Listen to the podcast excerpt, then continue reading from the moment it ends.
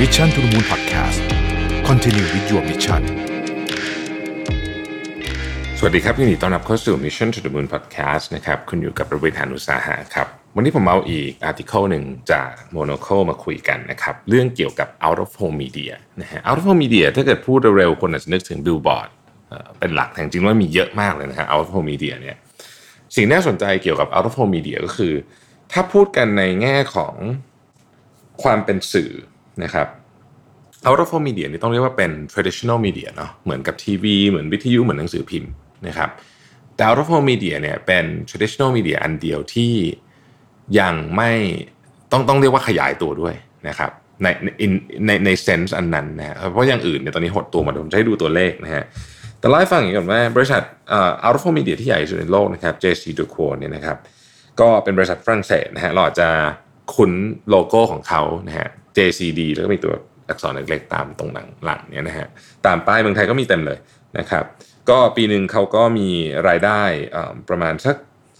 ห้าพัน กว่าล้านเหรียญสหรัฐนะครับแล้วก็มีป้ายโฆษณาตั้งแต่นิวยอร์กลอนดอนจนถึงฮ่องกงกรุงเทพที่นี่มีหมดนะฮะต้องบอกแบบนี้ก่อนนะครับว่า Out of Home Advertising เนี่ยนะครับถ้าคิดเป็นปริมาณเงินที่ใช้เรียกว่าเป็น ad spending ก็คือเงินที่คนใช้ซื้อ ad ใน Out of Home เนี่ยนะฮะอยู่ที่มัน หกจุดห้าเปอร์เซ็นต์ ของเงินที่ใช้ในการซื้อโฆษณาทั้งหมดของโลกนี้นะครับเอ่อ หกจุดห้าเปอร์เซ็นต์ ก็ถือว่าเยอะพอสมควรนะฮะเรามาดูตัวเลขอย่างอื่นนะฮะทีวีเนี่ยลดจาก สามสิบเจ็ดเปอร์เซ็นต์ ของ ad spending เหลือ ยี่สิบเก้าเปอร์เซ็นต์ นะครับแล้วก็พรินท์นะฮะลดจาก สามสิบเจ็ดเปอร์เซ็นต์ เหลือ สิบเอ็ดเปอร์เซ็นต์ อินเทอร์เน็ตตอนนี้คือใหญ่สุด สี่สิบเจ็ดเปอร์เซ็นต์ นะครับดังนั้นนะผู้บริหารของ เจ ซี Decaux จึงบอกว่า globally out of home is the only traditional media business that is not really losing share to uh, of the ad pie นะฮะ the number speaks for itself itself ก็ก็จริงนะก็คือเป็นถ้าเกิดว่าพูดมอง out of home mediaว่ามันเป็น traditional business เอ่อ traditional ad เนี่ยก็ก็ยังไม่เสีย market share แต่อย่างใดแต่นะฮะ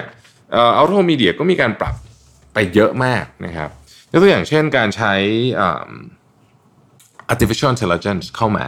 นะครับหรือว่าการใช้ facial recognition นะแอดแอดบางอันในห้างเนี่ยนะครับดูหน้าก่อนว่าคนนี้เป็นผู้หญิงผู้ชายอยู่เท่าไหร่แล้วก็ยิงแอด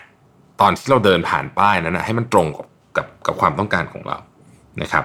Out of Home Media ตอนนี้เนี่ยมีพาร์ทที่ต้องบอกว่าได้รับความสนใจเยอะก็คือพาร์ทที่เป็นดิจิทัลไม่ว่าจะเป็นดิจิทัลบิลบอร์ดอะไรก็แล้วแต่เนี่ยนะฮะคือดิจิทัลเนี่ยเอ่อข้อดีของมันก็คือว่าเทียบกับสแตติกบิลบอร์ดก็คือบิลบอร์ดในเวอร์ชันปกติเนี่ยดิจิทัลบิลบอร์ดแน่นอนสามารถทำให้คุณโชว์แอดได้เยอะกว่านะครับโดยปกติแล้วเนี่ยถ้าเกิดเทียบกันนะบิลบอร์ดปกติอาจจะปกติคือได้หนึ่งแอดถูกไหมฮะถ้าเกิดว่าเป็นแบบเวอร์ชัน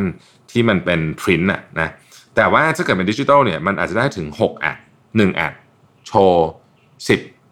เอ่อวินาทีนะครับแล้วมันมีความคล่องตัวสูงมากๆความคล่องตัวของดิจิทัลแอดเนี่ยขอขอเอ่อเปรียบเทียบให้ฟังอย่างนี้แล้วกันคือในแต่ละแบรนด์เนี่ยนะครับเขามีกลยุทธ์ในการวางแอดที่เฉพาะเจาะจงกับเวลาและสถานที่ด้วยผมยกตัวอย่างเช่นสมมติคุณมีบิลบอร์ดอยู่สิบอันที่เป็นบิลบอร์ดแบบปกตินะฮะคุณซื้อบิลบอร์ดสิบอันคนเห็นบิลบอร์ดคุณเจ็ดวันยี่สิบสี่ชั่วโมงถูกไหมฮะแต่ก็ไม่ได้หมายความว่ามันเป็นกลยุทธ์ที่ดีที่สุดเพราะว่าบิลบอร์ดบางอันนะครับคุณอาจจะไม่อยากให้คนเห็นตลอดเวลาก็ได้สู้เราแบ่งออกเป็นหลายๆอันแล้ววางกลยุทธ์ให้ถูกต้องตามเวลาที่เหมาะสมจะดีกว่าอ่ะยกตัวอย่างเงี้ยจะงงนิดนึงผมเล่าอย่างนี้อย่างแอดของธนาคารนะในนี้เขาบอกว่าธนาคารเนี่ยนะครับธนาคารหนึ่งเขายกตัวอย่างลูกค้าเขาคนหนึ่งเนี่ยนะครับซื้อแอดเฉพาะวันอังคารเช้าเพราะว่ามันมีมันมีงานรีเสิร์ชออกมาว่าคนจะนึกถึงเรื่องเงินเรื่องทองเนี่ยเยอะที่สุดในวันอังคารตอนเช้านะครับในขณะเดียวกันเนี่ยบริษัทยกตัวอย่างเช่นบริษัทประกันอย่างเงี้ยก็จะไม่ซื้อแอดคืนวันศุกร์เพราะคืนวันศุกร์ไม่มีใครนึกถึงบริษัทประกันคืนวันศุกร์มันเป็นแอดของเบียร์นะครับอะไรอย่างนี้เป็นต้นเพราะฉะนั้นความคล่องตัวของมันเนี่ยก็ก็ช่วยให้อ่า Digital Out of Home เนี่ยนะฮะมีมีลูกเล่นมากขึ้นให้กับให้กับแบรนด์ต่างๆให้ตรงกลุ่มเป้าหมายมากขึ้น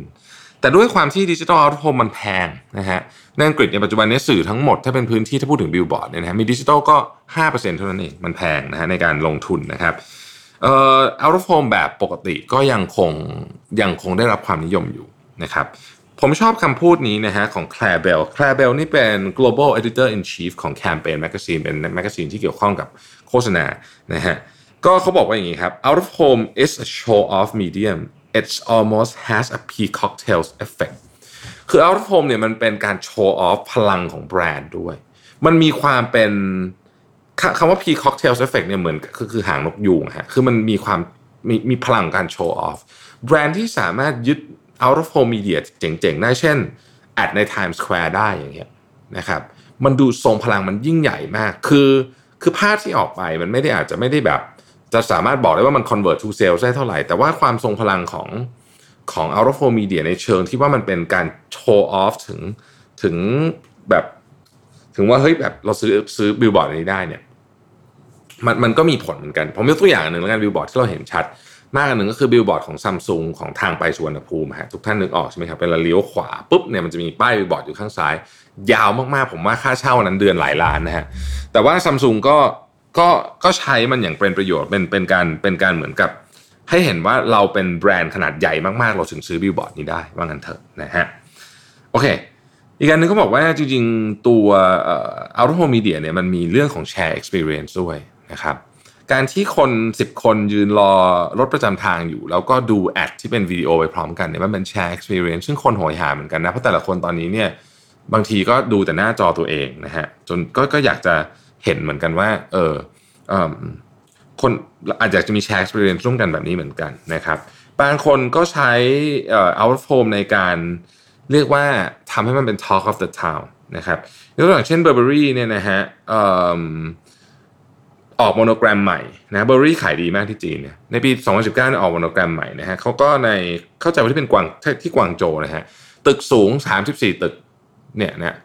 ก็ Burberry ก็คือยิงไฟขึ้นไปหมดนะทั้งสามสิบสี่ตึกนั้นพร้อมกันเพื่อโชว์ลายโมโนแกรมใหม่พูดง่ายๆคือทำให้สกายไลน์ของเมืองอ่ะนะฮะสกายไลน์ก็คือตึกสูงทั้งหมดเนี่ยนะฮะของเมืองเนี่ยเป็นลายโมโนแกรมใหม่ของ Burberry คือมันเท่มากอ่ะนึกออกมั้ยมันมันมันมันรู้สึกแบบมันเป็น Talk of the Town ได้มันมันเป็นสิ่งที่คนรู้สึกว่าเฮ้ยมัน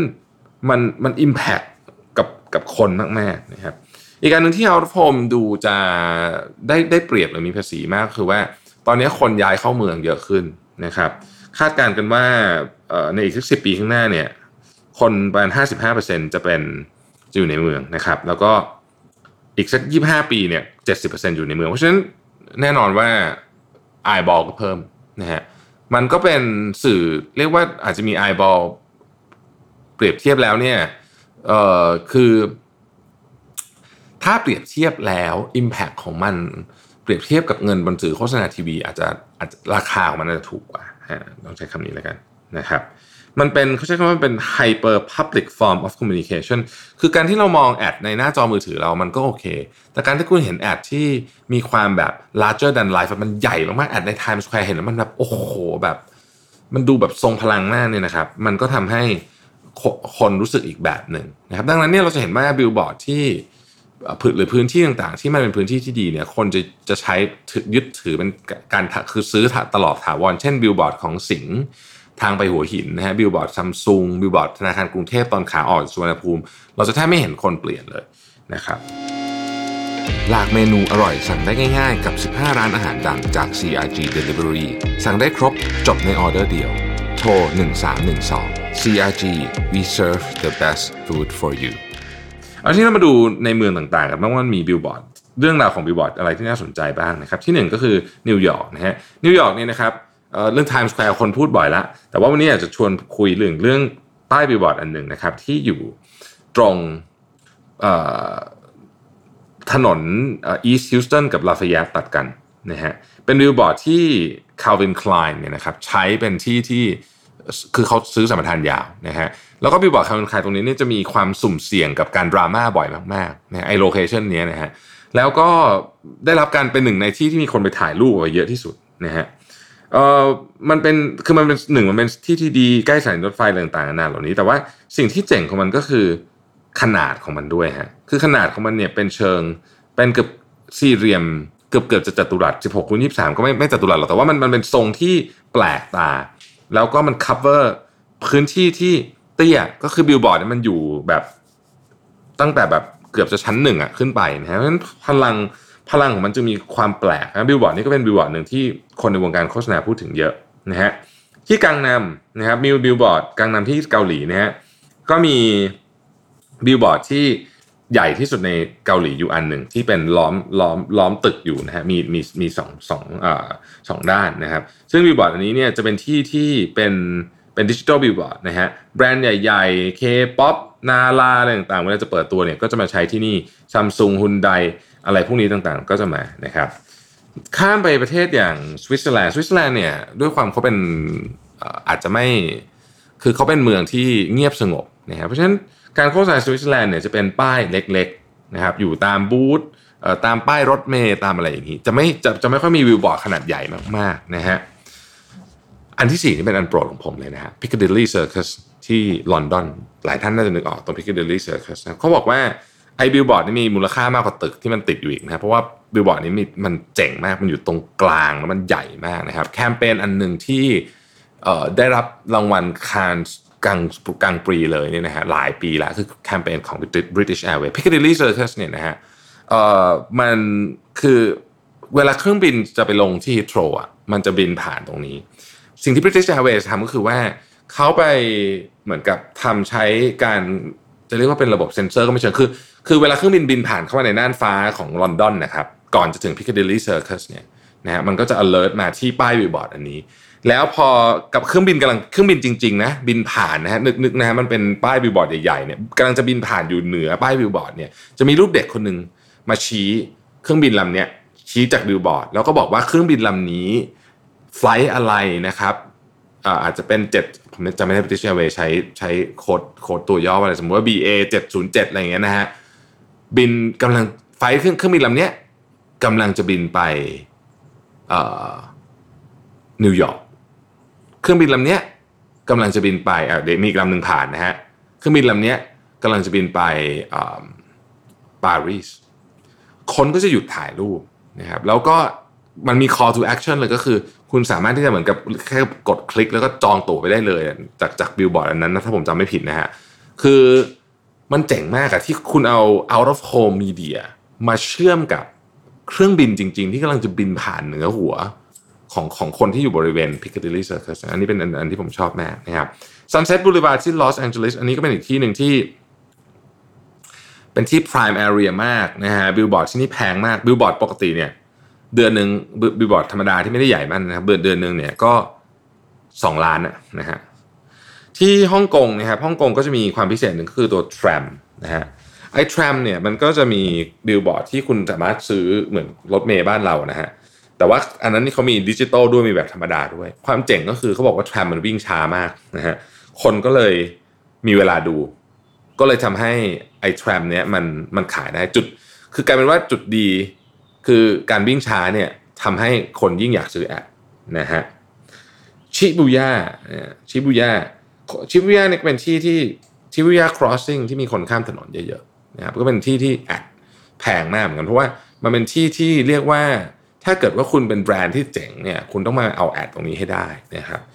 เอ่อบริษัทที่ทำ advertising ที่เอ่อญี่ปุ่นเนี่ยถึงก็บอกว่าไอ้เขาไม่คิดว่า analog billboard จะหายไปไหนเพราะ analog billboard มีเสน่ห์มากๆโดยเฉพาะดูถ้าอย่างดูในอย่างในกรณีที่ชิบูย่ามีมีบิลบอร์ดทั้งสองแบบปนกันเนี่ยนะครับทั้ง analog ทั้ง digital มันอยู่ด้วยกันผสมผสานกันแล้วมันมีมันมีความเป็นญี่ปุ่นมากๆเลยตรงชิบูย่า crossing อ่ะนะฮะเขาบอกว่าคิดว่ามันจะอยู่ด้วยกันไปแบบนี้แหละนะครับส่วนตัว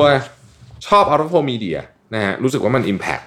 เอ่อเมืองไทย Out of Home Media ใหญ่ๆก็จะมี Plan B กับ วี จี ไอ ซึ่งตอนนี้เขาก็เหมือนกับจะถือหุ้น cross กันแล้วเนี่ยนะครับ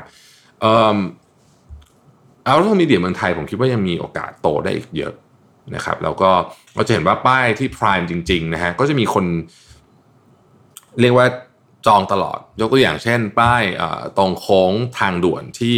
ถ้ากลับขึ้นมาจากพระรามสี่จะมาทางพระรามเก้าเนี่ยจะมีป้ายอันนึงของ Toyota เขาเขาอยู่เขาตลอดนะฮะอะไรอย่างนี้เป็นต้นหรือว่าทางขึ้นทางด่วนพระรามเก้าที่จะวิ่งเข้าเมืองเนี่ยมันจะมีป้ายเรียงกันอยู่ สี่ห้า อันอันนั้นนะเป็นป้ายที่แพงมากก็จะมี iPhone มั่งหรือบางที Netflix มีแคมเปญแต่ตอนนี้เขาจะมาเป็น Netflix นะฮะแค มเปญอยู่บ้านอะไรต่างๆนี้เป็นต้นนะครับแต่เรื่องของการมาถึงโควิด สิบเก้า ก็น่าสนใจนะว่ามันจะเปลี่ยน landscape ของบิลบอร์ดไปอีกหรือเปล่านะครับหรือว่าป้ายโฆษณาอันที่ที่ที่ที่ทุกคนน่าจะนึกออกนะฮะเราเองก็เคยเราหมายถึงสีจันก็เคยซื้อแอดตรงนี้ก็คือป้ายโฆษณาที่เหมือนโชว์ดีซีใหญ่มากนึกออกไหมฮะที่ล้อมตึกโชว์ดีซีอยู่อันนั้นนะฮะก็เป็นป้ายอันหนึ่งที่เป็นทางวิ่งเข้าของถนนพระรามเก้านะครับผมผมตัวส่วนตัวแล้วผมเป็นคนชอบ Out of Home Media มากๆนะฮะก็ก็ถ้ามีโอกาสก็ ก็ ก็พยายามจะใช้แต่มันก็มีความแพงเหมือนกันนะครับ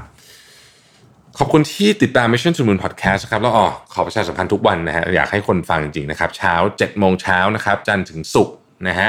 ไลฟ์ทาง Facebook เอ่อเพจของ Mission to the Moon แล้วก็ช่อง YouTube ของ Mission to the Moon นะครับไลฟ์ทั้งสองทางเลยผมน้องนนท์พี่ปิ๊กมาเล่าข่าววาไรตี้ต่างๆนานาเฮฮาสนุกสนานหนึ่งชั่วโมงเป็นเพื่อนคุณนะครับก่อนที่คุณจะเริ่มทำงานหรือว่าก่อนที่หรือว่าหากต้องคุณจะเดินทางไปไหนนะครับก็เปิดฟังพวกเรากันได้นะครับขอบคุณที่ติดตาม Mission to the Moon Podcast ครับสวัสดีครับ Mission to the Moon Podcast Continue with your mission